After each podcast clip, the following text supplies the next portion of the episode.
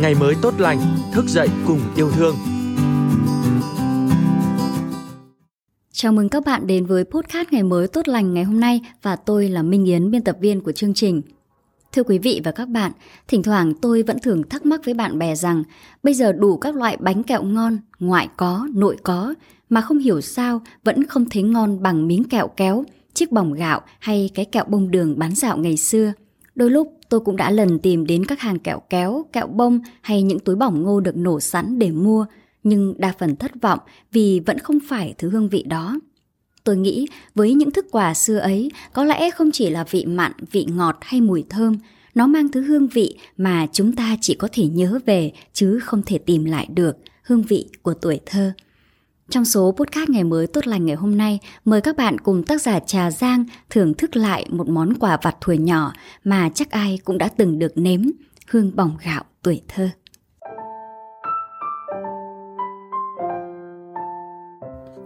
Tuổi thơ của những đứa trẻ sinh ra và lớn lên tại nông thôn như tôi trôi qua êm đềm, nhiều niềm vui bên những cánh đồng ruộng trũng, chắc chiêu vươn dậy từ bùn đất, bên dòng sông với nước gương trong soi tóc những hàng tre.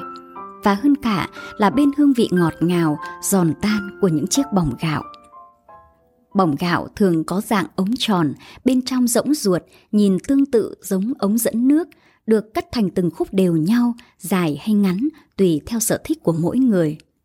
Ngày trước, khi những món quà vặt chưa đa dạng và phổ biến như bây giờ, lũ trẻ chúng tôi thường xin cha mẹ nguyên liệu, tích cóp tiền đi nổ bỏng gạo. Món ăn này được làm từ những nguyên liệu gần gũi có sẵn trong mọi gia đình, đó là gạo và đường kính. Nhà nào giàu, khá giả hơn thì có thể trộn thêm nhiều nguyên liệu khác như đậu xanh, lạc, mì tôm để tăng thêm độ thơm ngon và hấp dẫn. Mỗi khi nghe tiếng dao, ai nổ bỏng không, gần chục đứa trẻ con trong xóm tôi vội vã năn nỉ mẹ cho gạo và đường để đi nổ. Thích nhất là dùng thứ gạo nếp vừa được nắng, mang hương thơm của nắng mật, của tinh khiết đất trời. Nhanh tay nhờ mẹ xúc hai lon gạo nếp trộn đường cát trắng tinh, thêm ít hạt lạc béo bùi, tôi háo hức ra chỗ có máy nổ. Những tiệm nổ bóng thực ra chỉ là một ông chú với cái máy. Chiếc máy nổ bỏng vang lên, người nổ sẽ đổ hết nguyên liệu vào một đầu, máy sẽ tự xoay đều. Cái máy kêu lên từng nhịp, xình xịch, xình xịch, như xoáy sâu vào tâm trí tôi. Ít phút sau, những thanh bỏng gạo nóng hổi, bốc hơi nhẹ nhẹ đã được tạo ra từ đầu ống còn lại của máy. Nếu chỉ có nguyên liệu gạo thì bỏng sẽ cho ra hình ống dài, ăn xôm xốp, còn hỗn hợp nhiều nguyên liệu thì sẽ tạo ra các hình thù khác nhau.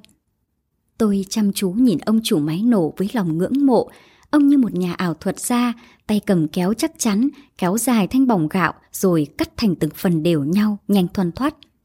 Đôi khi, ông còn tạo ra nhiều hình thù độc đáo như hình con sâu, hình sợi dây uốn cong. Tôi thích ăn bỏng gạo lúc nó vừa ra lò, vừa thổi vừa ăn.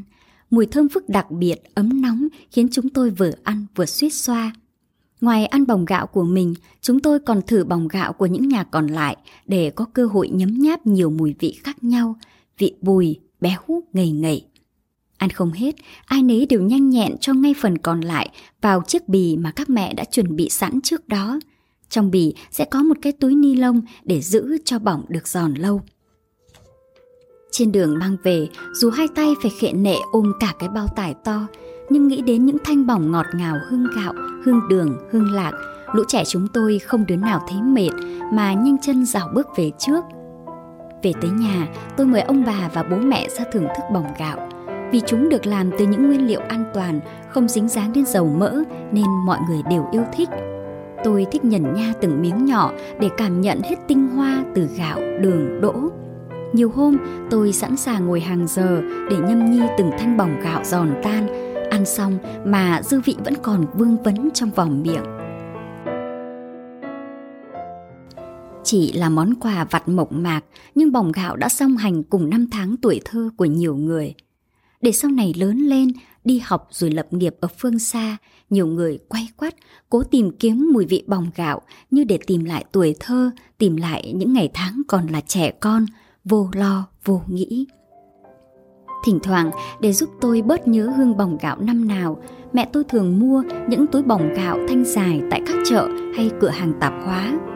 Nguyên liệu trong đó vẫn vậy, vẫn có gạo, đường, nhưng sao tôi chẳng thấy ngon miệng. Là do khẩu vị của tôi đã thay đổi hay vì không được trải qua cảm giác hào hứng phấn khởi khi nổ bỏng nên tôi ngó lơ những thanh bỏng gạo mẹ mua.